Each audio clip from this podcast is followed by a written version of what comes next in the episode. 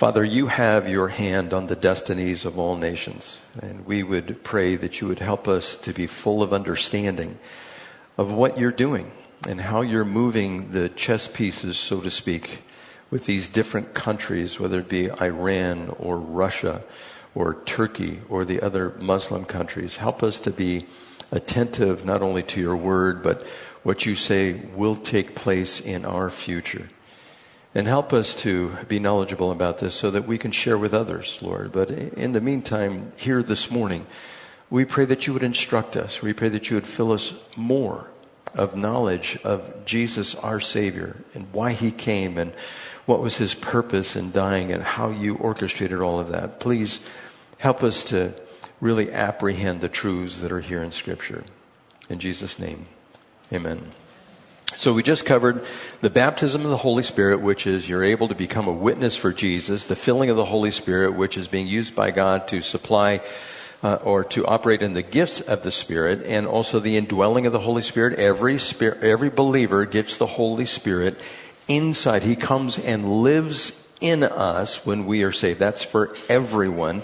And then the baptism of the Holy Spirit is not being slain in the Spirit. Being slain in the Spirit is something that has been brought about by the doctrine of men. It is not in Scripture. I don't think it should ever be encouraged or, practiced inside of a church where people claim that they're out of control. A couple of verses speak to that. One, uh, the spirit of self-control. We have that in the book of Galatians, and also we have the idea that the spirit of the prophets is subject to the control of the prophets, and so nobody would ever be out of control, even when they're operating inside of particular gifts. So I think we've established that. And then after explaining the phenomenon of tongues in verse 14, P- Peter was responding to the people, and the people said, These people are drunk. They're speaking in these languages. And he said, They're not drunk as you suppose. And he goes on to explain to them that this is the Holy Spirit. Now, in Acts chapter 2, verse 22, he goes on and he gives them a message. He has a sermon here. Now, I think the sermon was probably a little bit longer, but we have just enough to get us understanding of what was taking place here. Recall, they were in the upper room. Cloven tongues of fire came down, were over their heads. They started speaking in tongues. They poured out into the street. About 120 disciples were there. And they spoken tongues, and everybody heard in their own language in this particular area. In verse 22, it says, Men of Israel, listen to me. Jesus of Nazareth was a man accredited by God to you by miracles, wonders, and signs, which God did among you through him, as you yourselves know. I'm just going to park here for a second. Signs, wonders, and miracles. Okay, what are these signs, wonders, and miracles? Well, God establishes his message through signs, wonders, and miracles. A message will come, and then a miracle will go after that, or vice versa. A miracle takes place, and then people are interested and they want to hear what you have to say. So that's the purpose of the signs, wonders, and miracles. And these are the things that follow apostles as well. In 2 Corinthians 12, 12. It says, These things mark an apostle, signs, wonders, and miracles, and they were done amongst the people with great perseverance. And so wherever the apostles will go, would go, just like Jesus, wherever he went, he would perform these miracles so that they might listen to what the word is. Now, just by extension, if we go back, Lord willing, to Florida, we want to do something for them so they will hear the word that we bring as well. If we go and we're just involved in a humanitarian endeavor, it really is fruitless. It, it, it promotes nothing as far as eternity is concerned. I once volunteered as a chaplain when there was a shooting uh, over at Santana over here. I don't know if you guys recall that. And there was also some times of disaster. And Mickey Stonier, who was at the seminary I went to, uh, Horizon Christian Fellowship, uh, he invited us to be part of the chaplaincy in the Red Cross. And so we, this one particular disaster, we went over to the gym. Uh, I think it was at Santana, and people were spending the night in there. And as a pastoral staff, you were supposed to just bring comfort and pray for them and give them spiritual guidance, that type of thing. But they made it clear you were not to give the gospel. And I thought to myself, why am I even here? So I gave the gospel anyhow, and I didn't show up after that. But it, that's the purpose why we do the good works is so that they might listen to the message that we bring along with that. Also, in Hebrews chapter 2, verses 1 through 4, it says, we must pay more careful attention, therefore, to what we have heard so that we do not drift away. For if the message spoken by angels was binding and every violation of disobedience received its just punishment, how shall we escape if we ignore such a great salvation? This salvation, and here's the key, which was first announced by the Lord, was confirmed by those who heard him. God also testified to it by signs wonders and various miracles and gifts of the Holy Spirit distributed according to his will. So that's how God established what he's doing. He did it by announcing it. His prophets came and then confirmed by the witnesses, those who heard the message, testified to it by signs, wonders, and miracles. And then he gave gifts of the Holy Spirit to everyone. That's how God worked. That's how he brought us the message through these apostles and through his disciples. And so a sign, a sign is a foreshadow, it's an incident of something that is going to take place in the future. If you can recall in the book of Genesis, remember Joseph. He had these two dreams. The first dream, and he, there was uh, 12 children in all, and he was one of them. Well, he had this dream where there were sheaves of grain. A sheaf of grain is where you stack the grain in, in a bundle, you tie it up, and it just stands up straight. And he said in this dream that his sheaf rose up and his brothers, who were 11 sheaves, bowed down. Of course, they hated him for this dream. And he goes, but wait, I had another dream as well. If we recall the other dream, the sun, moon, and stars all bowed down to him. And of course, that would be representative of his father and mother and brothers, even though his mother wasn't alive by the time they came to Egypt to buy some grain, if you remember the story there. And so he had these dreams, and that was to prepare him for what lied ahead and to establish it for his brothers. This was a sign given to him. He had two dreams that meant two different, or the same thing in two different ways. Same thing when he got out of prison. If we remember that, the Pharaoh had this dream about seven cows that were fat and then they became lean for seven years and that was something that portended uh, to that which was in the future. And Joseph was able to interpret that and sure enough it came to pass just as he said. Now also, Jesus was talking with the leaders of the Jews, the Pharisees and Sadducees, and they wanted a sign that Jesus was in fact the Messiah because they were rejecting him. In Matthew chapter 16 verse 4 it says, a wicked and adulterous generation looks for a miraculous sign but none will be given it except for the sign of Jonah. So Jonah being eaten by a fish and being burped up on the beach, that was a sign for them. And how long was he there? He was there for three days in the belly of the fish. It wasn't a well. I know that some people say, well, Jonah was swallowed by the whale. No, it, it was a fish. And then there's a debate. Well, did he die? Did he not die? And we can go all day on that. It really is not germane to what I'm talking about here, but it's the idea of a sign. You know, if you got eaten by a fish and we're in there for three days, you think you're going to survive? I don't think so, but he was brought back to life. So that was a sign. And then there was Eli the priest. Now, Eli the priest in 1 Samuel chapter 2, it talks about his wicked sons, Hophni and Phinehas. And his wicked sons were sleeping with women at the temple and they were uh, taking pitchforks. They were supposed to take pitchforks into the offering and just grab whatever came out, but they were taking the choicest meat and they were just doing all kinds of things wrong. And a prophet came to Eli and said, because you have done this, you're not going to have a generation that's going to grow to be old, that's going to serve in the priesthood from now on. And he said, Hophni and Phinehas are going to die on the same day. And that was a sign for him. It says that in scripture. It was a sign for him that these things were going to come to pass. And then for us, well, what are signs for us? We have been given signs of the second coming and the tribulation. Mark chapter 13, verses 7 and 8. When you hear of wars and rumors of wars, do we know of any wars going on? Of course we do. Do not be alarmed. Such things must happen, but the end is still to come. So the wars and rumors of wars, those are signs of things to come. And it's not just Ukraine and Russia. You know, Myanmar, I just saw a, a picture of children going to school, but they were in a trench, and this trench was probably a hundred feet long. It's probably three foot deep, and all the students, the young boys and girls, they were in the trench, and the teacher was outside the trench because the army comes along and just randomly kills people. And so they wanted them protected in the trench. If the army came along at a distance and started firing shots, the kids would be spared, but the teacher is the only one that they could see. And so nation will rise against nation and kingdom against kingdom. There will be earthquakes in various places and famines. These are the beginning of birth pangs. So the birth pangs are the signs for us that things are going to happen in the future. What things? The Great Tribulation. And we're in that time of the birth pangs. Now, how long do the birth pangs last? Well, uh, it depends on the woman, right?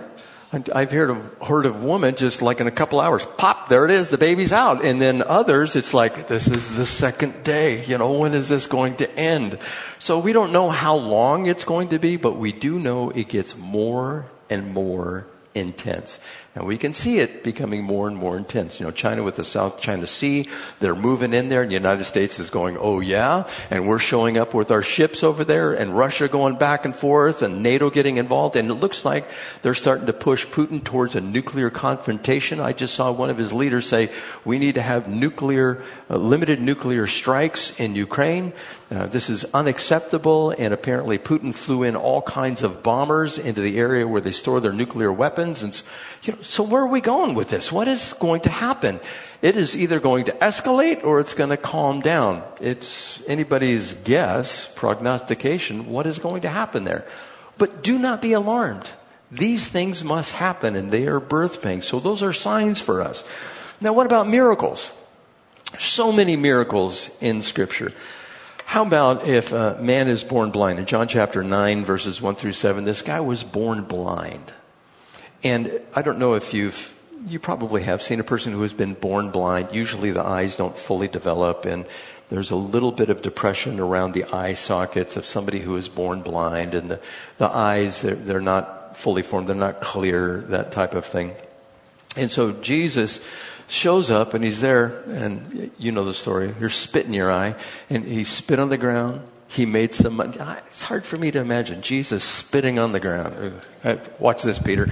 Spits on the ground, picks it up, mixes it a little bit, or he mixes it on the ground, picks it up and says, here's mud in your eye, and he puts it in the eyes of the blind guy. Now, I don't know about you, but when I get a speck of dirt in my eye, it's like, how do I get this thing out? And I'm, I'm just, you know, washing it and doing everything I can. And so he rubs it in there. Now, I don't know if he rubbed it on the eyes or over the eyes. But I'm sure the disciples are going, what are you doing? You know, the people are going, oh, why are you putting mud in his eye? And he goes, now go wash in the pool of Siloam. Siloam he sent. He goes over to the pool of Siloam, washes, and all of a sudden, he can see. What should we do for eye ailments? Put dirt in your eye. No, that's not what we're supposed to do. Jesus performed a miracle here. This is a bona fide miracle, and some people say, well, it was an instant. He had to go watch. I'm, I'm sorry. It's within a five minute period. The guy, it's pretty much instant that he can see. Or what about the paralytic in Mark chapter 2 that was dropped through the roof of the house? Now, a paralytic. This is somebody who is probably in the fetal position on a mat and he cannot move. He cannot transport himself. And Jesus says, Take up your mat and walk, your sins are forgiven. And of course, he goes, okay. And he gets right up. He, has been like that for who knows how long, maybe from birth. I, I forget the particular story if, if it was from birth or an accident happened to him. All we know was he was a paraplegic or a, a paralytic, I should say. And he gets up and he walks away. Now, if you saw somebody do that, you would say, oh, it's a miracle. That is a miracle that somebody who is paralytic gets up and walks. Or what about Lazarus? Lord, he stinketh for three days in the tomb. Jesus shows up and he goes, Lazarus, come forth. Now he had to use the name Lazarus, otherwise everybody would have come forth. So he just says, Lazarus, come forth. And so he comes out and he's all tied up in the bandages, not the bandages, but the wrappings of somebody who had died. And they release him, and that was a miracle too. And the Pharisees could not counteract that. What are we going to do? So they made a plot to kill Lazarus and Jesus because they can't have him being a witness out there. What about Jairus' daughter? Jairus' daughter, she was sick unto death. She died, and Jesus shows up and says, She's not dead, she's only sleeping. And they laughed Jesus to scorn. Now I could just imagine Jesus just looks at them and goes, Oh, yeah? And he goes in, she gets up, and she's totally fine after that. So they would have testified that she is dead, and he raised her from the dead. Or, now, I would have liked to have been here for this next one. Exodus. Remember Exodus, they got to the Red Sea, and there's this pillar of fire on one side keeping the Egyptian army away from the Jews, and on the Jews' side, it's a pillar of light. Fire on one side, light on the other side. They're up against the Red Sea, and all of a sudden, the water in the Red Sea, this is Cecil B. DeMille. I think he did a great job on this part of it, not so much the rest of it, but this part, where the water just forms a wall on either side and they walk through. And you could go up and you could put your hand in the water. You could probably see fish going by and it's just a wall and there's no glass there whatsoever. And the dirt was so dry, the bottom of the Red Sea is so dry they're choking on the dust. And, but they could take the water, scoop it in their face. That's a wall on either side. I would have loved to have seen something like that. What a miracle that would have been. And you know, the movies or the television programs, they depict it as, the wind blew all night and blew the water away. No, it was a wall. You can't get any kind of wind to make a wall out of water. There's, there's no way, unless it's a wave and it's going to crash. But a million people probably went through that. Million to three million. They don't know how many exactly went through there, but there was a lot of people going through there with this wall of water. And then how about this? An axe head that floats. When was the last time you saw metal or iron float? Take a hammer, throw it in your pool. Take a hammer, throw it in the ocean. It's going to sink right down to the bottom. There's only one time that I have seen iron float. And there is a case to be made for that. That's when you, I saw this anvil, an iron anvil. That weighs hundreds of pounds, right? And you take that and you put it in a vat of mercury. Mercury is more dense than iron, and that thing will float like a ship, and it's hard to believe. You can look it up online just to verify that. But there's this idea in 2 Kings chapter 6 where there are these company of the prophets, and they're with Elisha.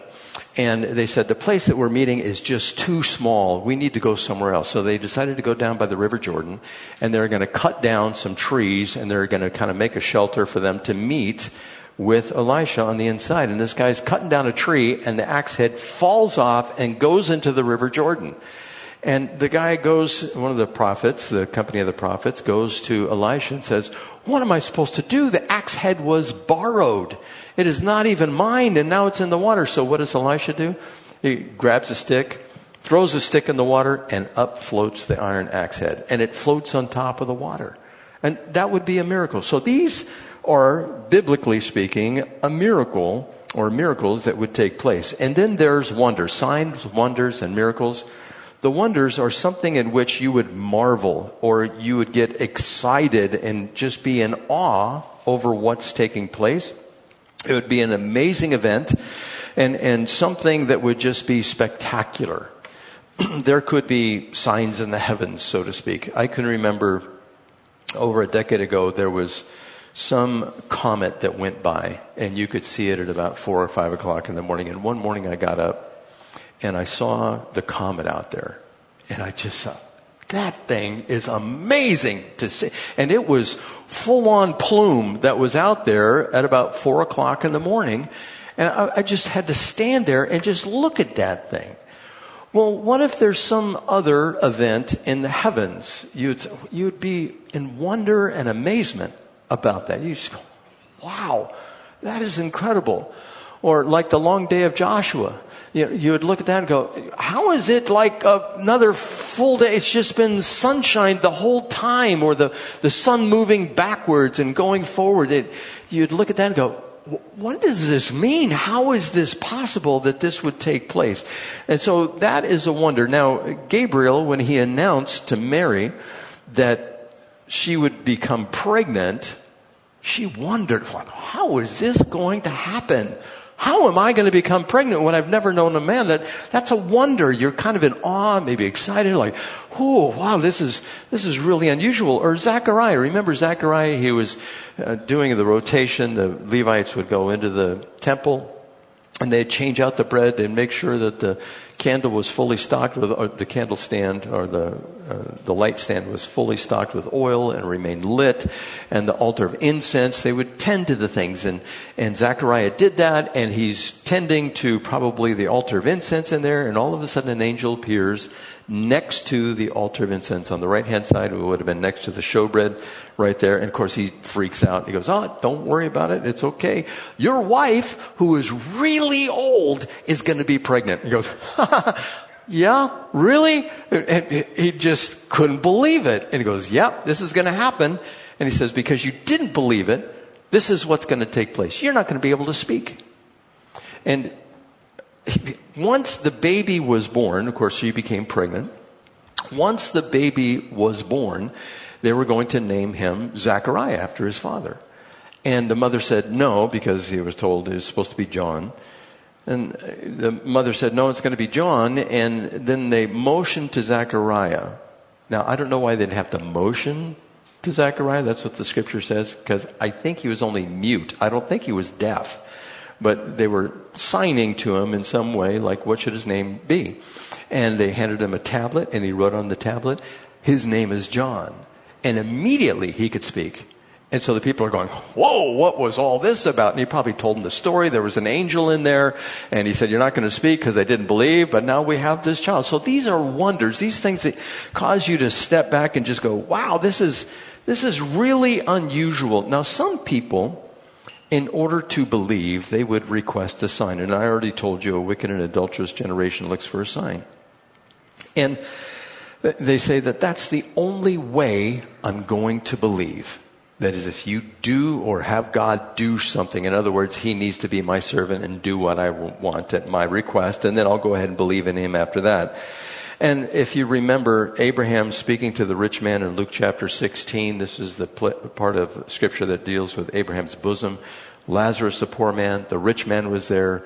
The rich man had comfort in this life. When he died, he went to the grave and he was in very much discomfort, but Lazarus, the poor man, was in Abraham's bosom and he was comforted. And then the rich man said, you know, send Lazarus back that my family would understand. And Abraham, if you know the story, responded by saying, even if somebody rose from the dead, came back and gave them the gospel, they would still not believe. He said, if they did not believe, he said, if you did not believe Moses and the prophets, you wouldn't believe even if there was a miracle that took place. And so miracles, signs, and wonders are given so that people might be established in the message that is given. During this time, they didn't have the full revelation of God we got it completed or established by the church that it was completed in 325 AD in the Council of Nicaea. The letters were already circulating amongst the churches at that time. In the Old Testament, same thing. The prophets came along because not everything was written and they would establish their word by miracles. We now have a full, unadulterated accounting of God and Jesus and the plan of salvation, the fall of uh, mankind, the salvation that awaits all of us, the ultimate glorification. We have the full story. If people don't want to believe the story, they wouldn't believe if somebody came back from the dead. That's why we're supposed to give the word. We're supposed to give the message. We're not supposed to perform miracles. And there are churches that do that. You know, they show up and they want to have the miracles take place and they're all into that. But God said, no, it's the word. Remember when it came to the speaking in tongues in the book of First Corinthians? People, everybody wanted to speak in tongues. And Paul said, no, I would rather prophesy. I would rather give you the word than have some miraculous gift in operation because that's actually what changes lives. So we have the full revelation of God that reveals his plan of salvation, the fall of man, the ultimate glorification, all of that. But there is one who will come along, along with his henchmen, Satan, who will try to establish his message through signs, wonders, and miracles. This is coming in the future. And he's going to uh, try to use God's method of testifying to what he says by doing miracles. And he told us ahead of time that this is going to take place. In 2 Thessalonians chapter 2 verse 8, it says, And then the lawless one will be revealed, whom the Lord Jesus will overthrow with the breath of his mouth and destroy by the splendor of his coming. The coming of the lawless one will be in accordance with the work of Satan displayed in all kinds of counterfeit miracles, signs, and wonders. This is repeated in Mark chapter 13 verse 22. For false Christs and false prophets will appear and perform signs and miracles to deceive the elect, if that were possible. So if somebody is saved, they're going to know that this is not accurate. This is not true. The veracity of it is suspect. It is something that would lead people astray. But those people who do not have Christ will easily be led astray by these miracles. You know, um, in Egypt, when Moses was there, the Egyptians were able to copycat some of the miracles that were performed, like the turning the stick or the staff into a snake. You know, we know that uh, it is believed it was Jannes and Jambres. We don't know if that's for sure or not, but they would lay these rods down. They turned into a snake. Moses' staff turned into a snake. His staff ate the other staff and turned back into a staff, so to speak. And and the enemy, Satan, can't perform miracles. Even Satan himself will appear to be resurrected from the dead. He's going to receive a mortal wound to the head. In our day and age, that would probably be an assassination with a rifle and it, he gets killed and resurrected from the dead, or I should say, resuscitated from the dead. And so these false Christ will appear. Now, how do you judge whether or not these miracles are from God or not from God? Because they're going to take place. The only way to tell is by the word. What is the message that they're speaking after these miracles take place? Or what is the message they're speaking before these miracles take place? You have to weigh it by the word. If we don't weigh it by the word, we're only going to be deceived. Anyone will be deceived if that's the case because these miracles will be fantastic miracles. They will probably exceed anything that was written about in the Bible.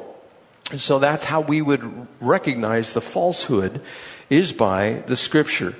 Now, in history, there have been a couple examples of miracles, quote unquote, that have taken place. Two of them, and I have to tread kind of lightly here because I know that uh, as this message goes out, people might get upset that I even mentioned these two things in this context, but Medjugorje and Fatima. I don't know if you're familiar with those miracles. You can read up on them a little bit if you combine the two. Uh, there were miracles where an angel shows up preparing the way for the quote unquote Virgin Mary to show up, and these children, at least uh, three of these children at Fatima, they were given, and their names were Lucy, Francisco, and Jacinta. They saw the Virgin Mary, they saw this angel. Nobody else did, but they would all respond uh, to this apparition that was there. I can remember decades ago seeing a film about this where they were just standing there and they were responding like in unison to whatever was there. Nobody else could see it. It was supposed to be the Virgin Mary, and they were supposed to have received the host and communion from the Virgin that was there, and just a lot of things were taking place. And so, what was the message or the messages from these two events that took place, Medjugorje and Fatima? Well, the Virgin Mary pointed to the Mass, that the Mass must never end. And in the Mass, what happens is Christ is quote unquote crucified over and over again, and the Eucharist or the bread turns into the body of Christ, and that's the grace of God being given over and over and over again, and nobody has to be present, the priest can do it himself. Well, that was one of the messages that came out of Fatima. Just don't forsake the Mass, it needs to continue in perpetual or in perpetuity and then honoring the Sacred Heart of Mary. And if you get into that, Pope John II, he, he really, uh, really placed that out there for Catholics to hold to that. And then praying the rosary. Uh, I know that scripture says that we're not supposed to pray in vain repetition. In the actual Greek, what that means is uh, muttering and sputtering when you pray. It's not just saying the same words over and over, but the same the same instruction would apply where you just think it because of your many words you're going to be heard. And it's not. And that kind of goes against what scripture has to say. But I want to read to you, at least from Fatima.org, what they said you're supposed to pay attention to that the Virgin Mary instructed these kids. It says, Before Our Lady appeared to the three shepherd children, Lucy, Francisco, and Jacinta, an angel of peace visited them. The angel prepared the children to receive the Blessed Virgin Mary, and his instructions are an important aspect of the message that is often overlooked. The children were also told to pray and sacrifice themselves for sinners in order to save them from hell. Wait, I, I can sacrifice myself for sinners in order to save them from hell? That's not what scripture has to say. The children were briefly shown a vision of hell, after which Our Lady told them, you are you have seen hell where the souls of poor sinners go. To save them, God wishes to establish in the world devotion to my immaculate heart. If what I say to you is done, many souls will be saved and there will be peace. And so they were saying in Fatima that everyone is supposed to give attention to Mary, not to Jesus. I am confident that Mary would say, oh, Jesus is the Savior. Pay no attention to me whatsoever. You know, and I believe she is the most blessed woman on the face of the earth. No question about it. I don't want to diss on Mary. Mary is a, a, wonderful saint. I believe that she is going to be blessed beyond all women over all time. I, I just want to establish that. But to say we're supposed to turn our attention to Mary, that would go against what Scripture has to say. That's why I have a problem with the Catholic Church. Even though they teach the fundamentals of the Catholic faith, they also teach that there's a works gospel involved in that where people have to sacrifice themselves for the sake of the dead and, and that they'll get out of hell or they'll be saved from hell. And, and that's just ridiculous as far as Scripture is concerned. And so I would stand up against that that this is false doctrine, even though it may have been a miracle. And I remember reading years ago, and I don't want to go too far down this road because I don't remember exactly what happened, but it's like the sun came close to the earth and it had rained and everything dried up and the sun went back and it was witnessed by thousands of people. It could have been a miracle like that, quote unquote, but it's the message that is important. What does the word have to say? And this is why we need to know the word. If we don't know the word, we're going to be taken astray. We're going to be moved down the road and go in a different direction. We're going to start adding works to the gospel. And Paul said, if anybody adds works to the gospel, I'm paraphrasing here, let them be accursed. And so he was just staunch. And he even said, if somebody else, if I even show up and give you a different gospel, don't listen to me. He says, this is what the gospel is, but you have to know the word. Now, I've given this to you in the past, but for those who haven't heard it before, every church that we go to uses four methods to determine how they operate as a church. And I happen to get this book from uh, Dr. Donald Thorsen. He was my theology teacher in seminary. It, it, the greatest class I was ever in. He had parts one and two in theology. It was just great. And he wrote this book. And the book is called The Wesleyan Quadrilateral. And he said that there are these four things. And he goes, all churches use them.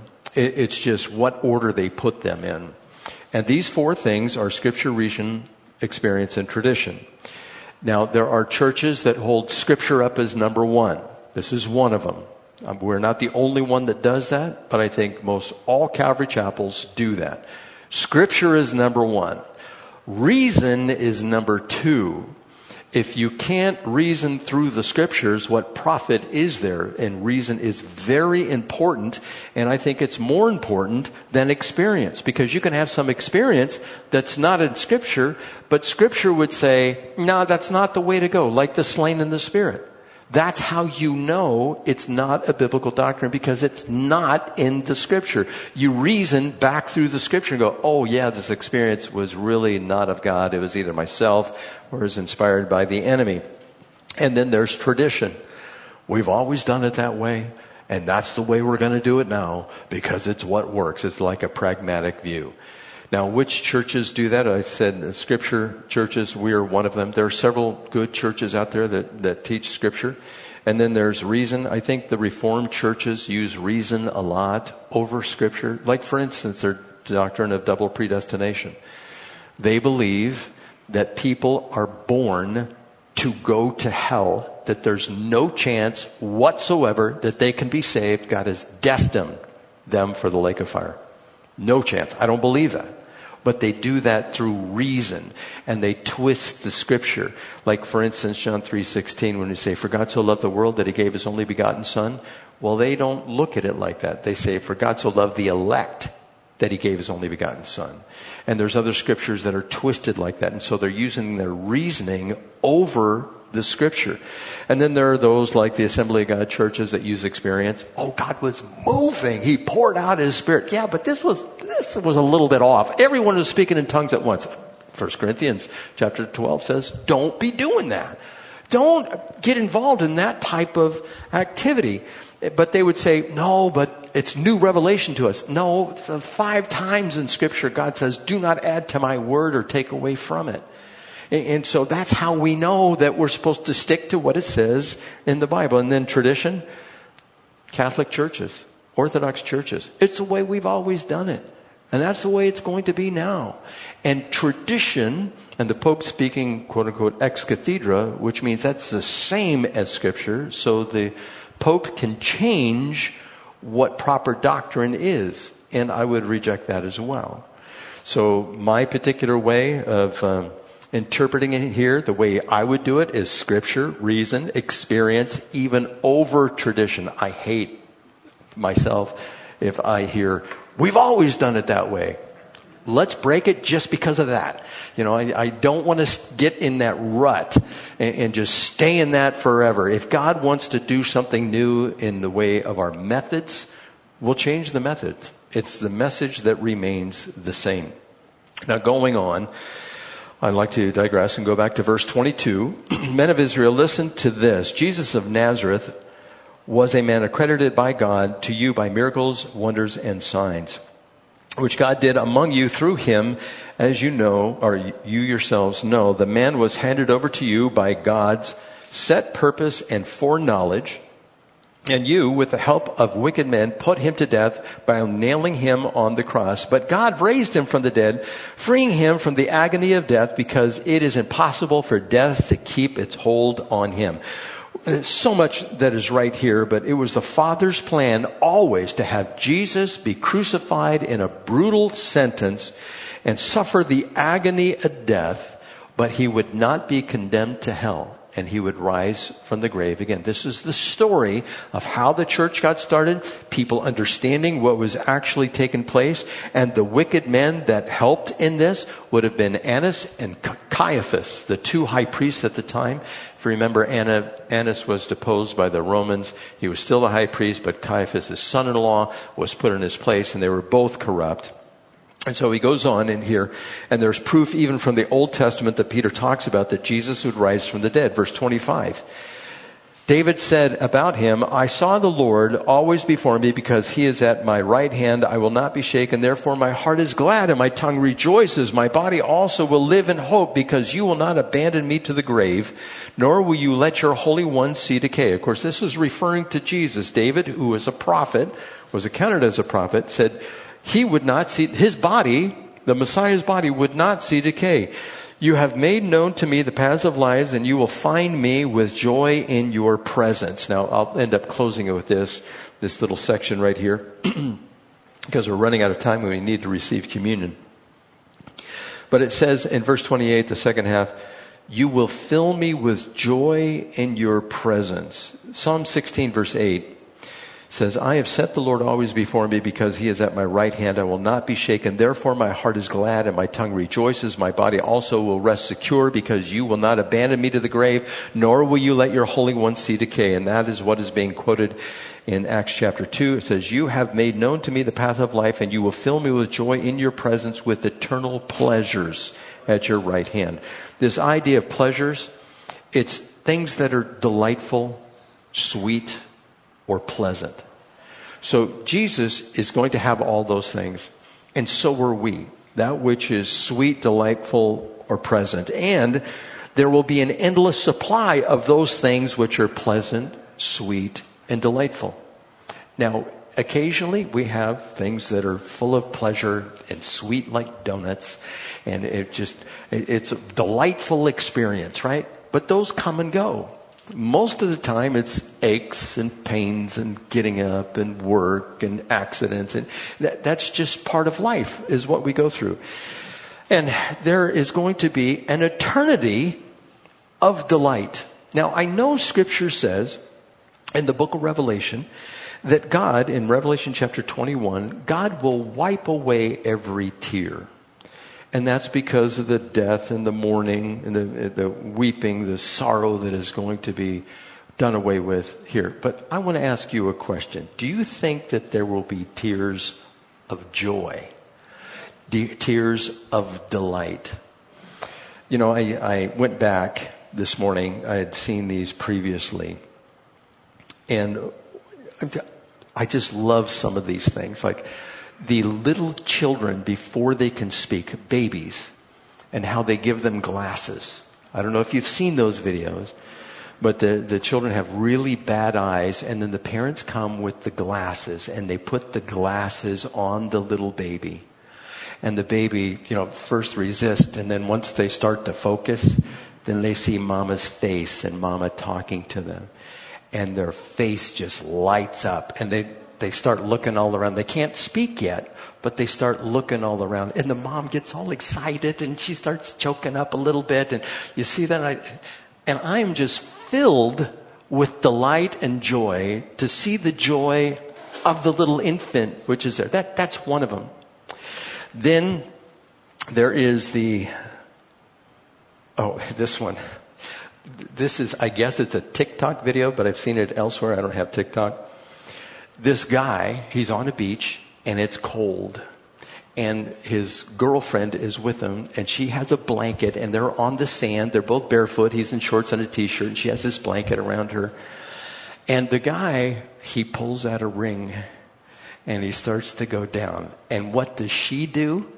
She just starts jumping as high as she possibly can. She doesn't stop. It's like 15 times. She's just jumping and he starts to go down on one knee. She gets down with him like she's going down like this. And then she starts jumping again. And I, am just filled with joy for her because of her delight of what's taken place.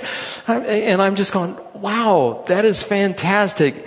But then you turn to and a couple of times this has happened where a young boy, uh, the one that I saw, 10 or 12 years old, is colorblind, severely colorblind. And they give them those special glasses where they can see the colors for the first time in their lives. And you, you see the kids that what they do is they, they go like this and they go, and they're looking and then they look all around and usually when that's done they have colorful balloons and and I saw one where a woman was dressed in a very colorful skirt and and he's looking at it like that and he's just he, he's just amazed. His mouth opens up a couple of these are on the internet and then he starts to weep he starts to weep because of the colors that he sees and how wonderful it is. It just breaks my heart that he, he hasn't seen these things up to then, but he's filled with joy so much that he has overcome. And I saw another one where the boy did that and he turns around and he sees his father and he just embraces his father and he starts crying. He starts weeping. And then the father starts weeping and you're going, okay, I gotta turn this off. This is not good. and, and then the last one that I've told you guys about before, and if you haven't seen these, you have to go to them. You have to see it. It's where somebody who's completely deaf gets the cochlear implant and they turn the sound on and they all just start weeping because they can hear. Now those bring tears of delight. That's what's in store for us.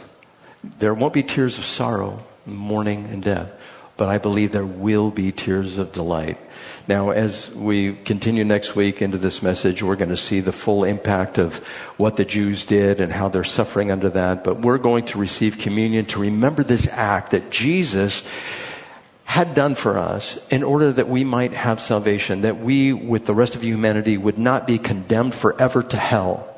And he provided us a way of salvation that is going to be full of delight and sweetness. So Kim is going to come up. She is going to uh, play a song. As that song is being played, you know, just call out to the Lord. If you need to ask forgiveness for sins this last week, do that. He is faithful and just to forgive us. And we will celebrate the fact that he was willing to go to the cross and die for us. Now, what we're going to do, I think you guys know the routine. Ushers will come up and they'll separate these things up here. And you just come up through the center aisle and go back to your seat. And please hold on to it until we can participate in receiving it together.